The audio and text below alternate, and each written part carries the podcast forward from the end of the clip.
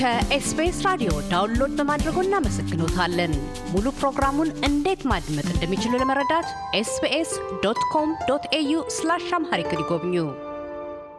ቀደም ባለው ቃለ ምልልስ ዝግጅታችን ከፕሮፌሰር አበበ ዘገየ የማስተማርና ስልጠና ማዕከል ተባባሪ መስራችና ዳይሬክተር ጋር የትምህርት ጥራትና ተደራሽነት አንኳር የስርዓተ ትምህርት ችግሮች፣ ፖሊሲ ቀረጻና ትግበራን አስመልክተን ተነጋግረናል።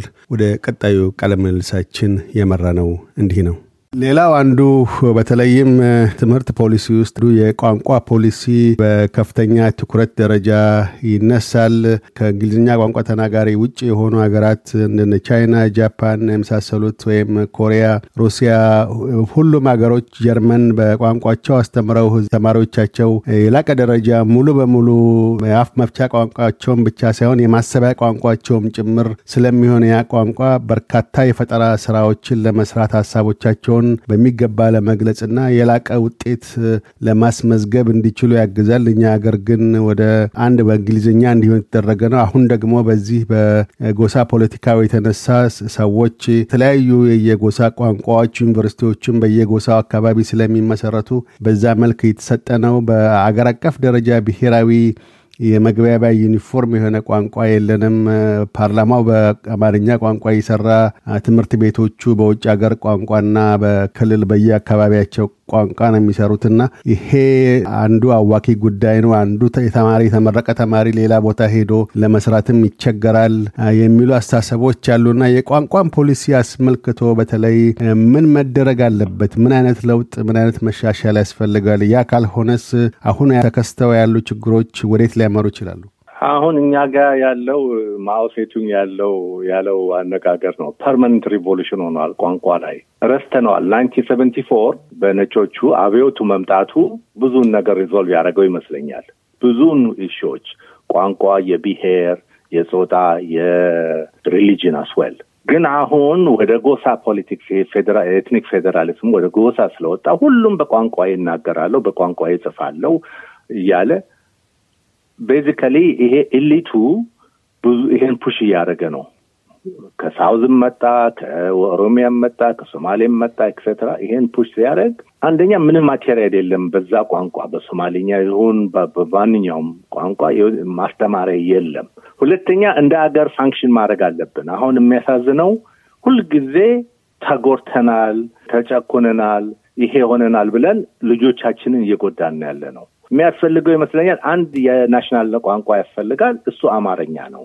አማርኛው ለምንድን ነው history ያለው ብዙ issue ዎች ይኖሩታል። ነገር ግን ሰባት መቶ ዓመት የሚሆን እድሜ ያለው ጠንካራ ቋንቋ ነው። ለማስተማሪያም ለ scientific ም ለሆነች የበቃም ቋንቋ ነው። እሱም መቀበል በጣም ያስፈልጋል። አለዛ በራሳችን ላይ እየቀለድን ያለ ነው። ምክንያቱም ኢትዮጵያኖቹ እርስ በርሳችን መነጋገር ካልቻልን ትልቅ ችግር ውስጥ እንገባለን። አሁን ያለው ፖሊሲው seventy four የነበረው revolution ኑ እንደሌለ ሆኖ ሁልጊዜ permanently ማናገያ ሆኗል። አንዴ ቋንቋ ይሆናል፣ አንዴ religion ይሆናል፣ እየመጣ ያምታተዋል። ይሄ elite ኡን የሚረዳ ነው እንጂ ሌላውን አይረዳም። ብንመለከተው አሁን elite የምላቸው ሰዎች middle class ያሉ ሰዎች በሙሉ ልጆቻቸውን አዲስ አበባ ካሉ ለምሳሌ private school ለሚያስተምሩት ጥሩ እንግሊዝኛ ይችላሉ።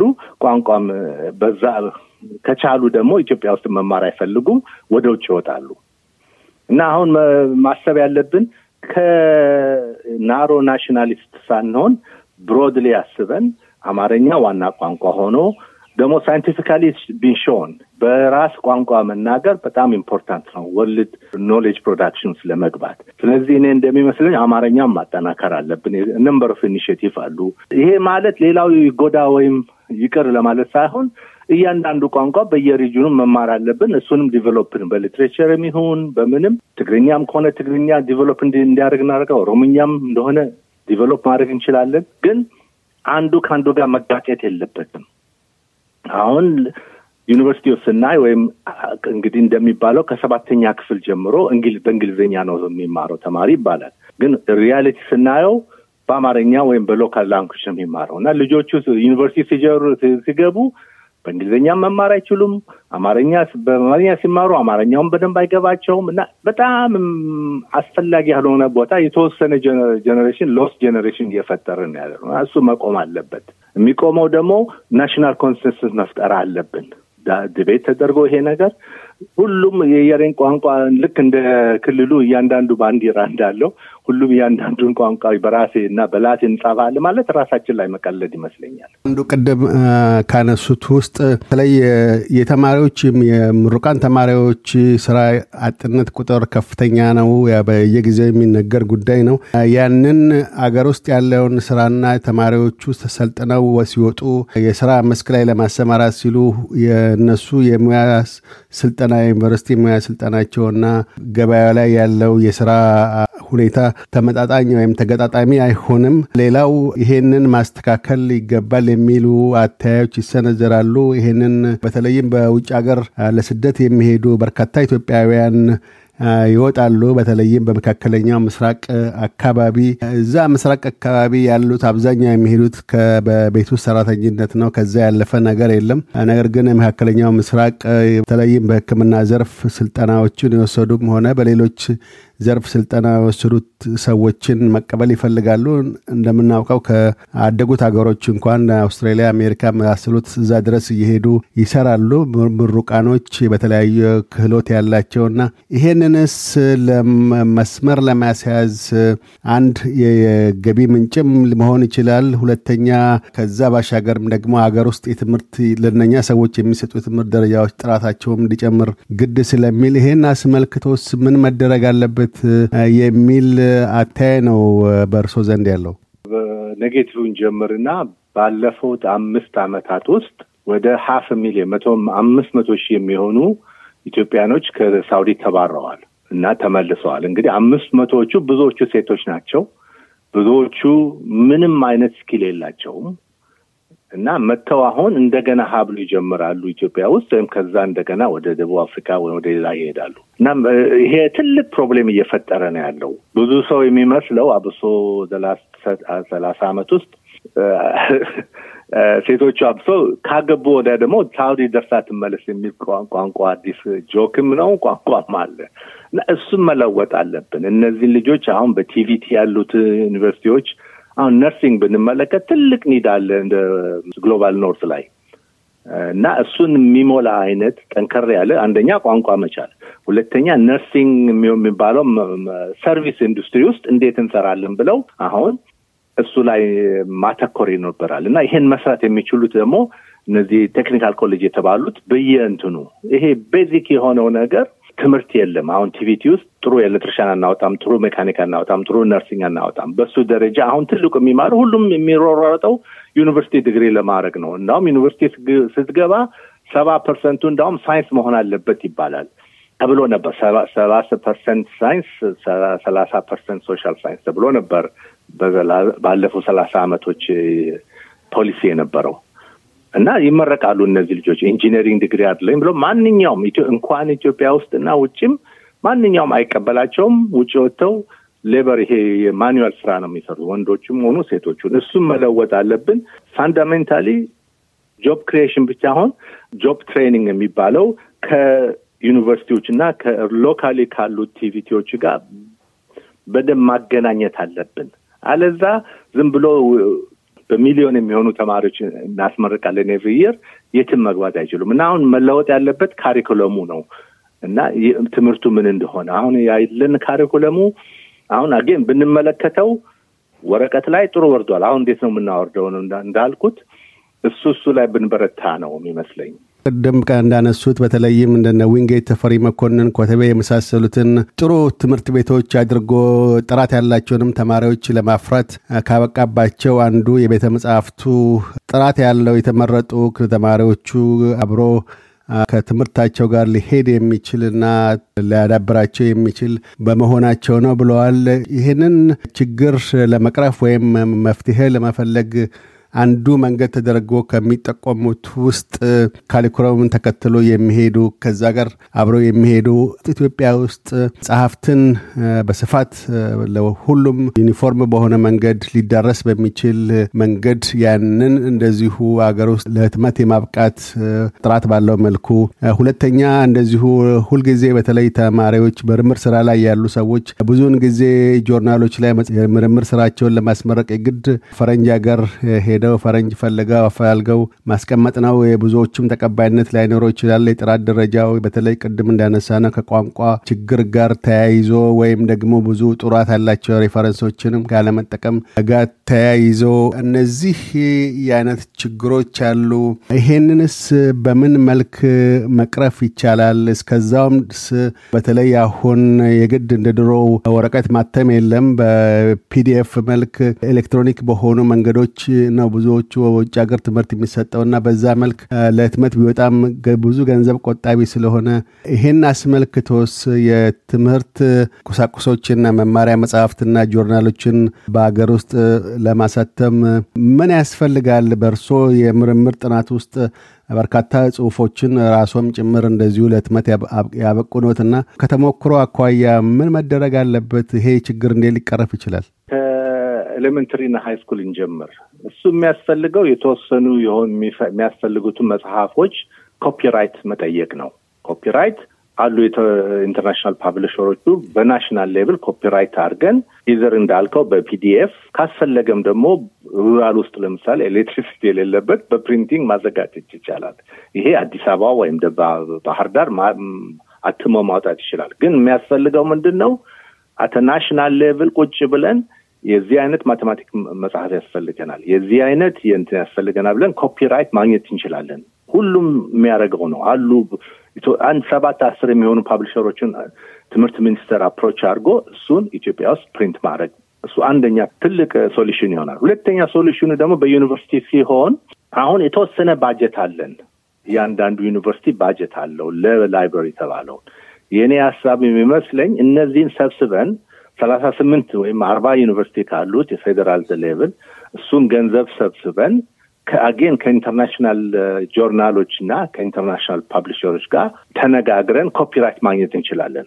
ሁልጊዜ የሚመጣው hard currency የለንም ይባላል። አሁን አዲስ አበባ የምናያቸው መጽሐፎች ሁሉም ውጭ ሀገር የታተሙ ነው የታተሙ ናቸው። በ hard currency የመጡ ናቸው። ግን systematic አይደለም እና ማድረግ የሚገባን አንድ እሱ ነው። ሁለተኛ ብዙዎቹ ትላልቆቹ እንደ Routledge እንደ ኦክስፎርድ ዩኒቨርሲቲ ፕሬስ almost all seven to ten የሚሆኑት publisher ኦቹ ጥሩ እንትን አላቸው። ጥሩ የዋጋ አሳንሰው የሚሸጡበት አለ ለ global south። እሱን negotiate አላረግንም አላረግንም። አንዳንዴ አዲስ አበባ ዩኒቨርሲቲ ትንሽ ቀረፍ አድርጎ ያገኛል ወይም አንዳንዶቹ ያገኛሉ እንጂ at a national level የለም እና ይሄ ነገር በ national level መደረግ አለበት። ብዙ ሰው የሚመስለው ይሄን መሰብሰቡ አስፈላጊ ነው ወይ የሚባል ነገር አለ።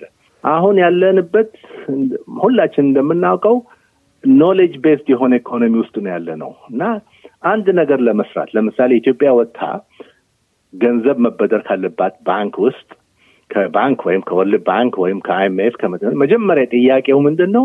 ምን ስለዚህ ምን ተጽፏል ይባላል እና የተጻፈው ብዙ ነገሮች አሁን health ላይም ይሁን ኢኮኖሚክስ ላይም ያለ ቢሆን በኢትዮጵያኖች ቢሆን ብዙ ውጭ ያሉት ናቸው። ሌላው ግን ከውጭ መጥቶ እዛ የጻፈው ነው እና የራሳችንን ኑሮና የራሳችን የወደፊት መበልጸግ create ባደረግነው knowledge አይደለም። ስለዚህ በጣም important ነው ይሄ library ዎችን ማጠናከር። አሁን እንደ እንዳየሁት አዲስ library ተፈጥሯል። አዲስ አበባ prime minister ኡ የጀመሩት አለ፣ ወመዘክር አለ etcetera። ግን በ national level ፍጹም ነገር የለም። እሱም መለወጥ ያለብን ገንዘቡ እየወጣ ነው ያለው፣ ባጀቱ እየወጣ ነው ያለው፣ hard currency እየወጣ ነው ያለው፣ ግን systematic አይደለም እና እሱም መለወጥ አለብን እና ይሄ ትልቁ የስራው አንድ ኮሚሽን ፈጥሮ library ውስጥ library negotiate የሚያደርግ እነ ኬንያ እነ ዩጋንዳ ሌሎቹ እንደዚህ ያለ ጥሩ colonial relationship ስለነበራቸውም ዜኖ ሀው ቱ ዱ ዛት እኛ ሀገርም ነበሩ። ኦክስፎርድ ዩኒቨርሲቲ used to have office in አዲስ አዘር ነበር። እሱ ጥሎ ሄዷል ከደርግ ጊዜ።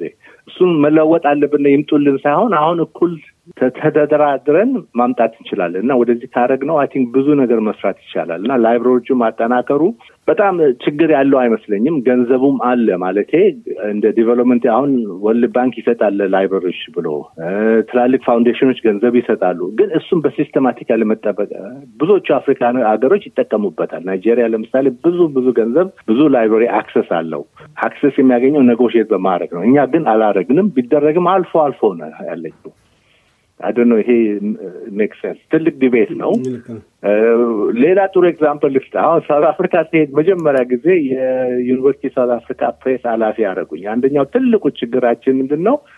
ነጮች dominate ከሚያደርጉት ወደ ጥቁሮች እንለውጠዋለን የሚል ጥያቄ ነበር ዩኒቨርሲቲ ውስጥ እና አንዱ publishing ነበር እና ሰላሳ አምስት የሚሆኑ ጆርናሎች ነበሩ። ግን የሚታተሙት አሁን ኢትዮጵያ ውስጥ እንዳለው እዛ ውስጥ ነው። ትንሽ ሰው ያነበዋል። አልፎ አልፎ ለዩኒቨርሲቲ ሚሽጋን ይላካሉ በርካሽ በአምስት ዶላር በአስር ዶላር እና እሱ እንዴት ለወጥነው ከ major international journal publisher ጋር ተነጋግረን partnership ፈጠረን።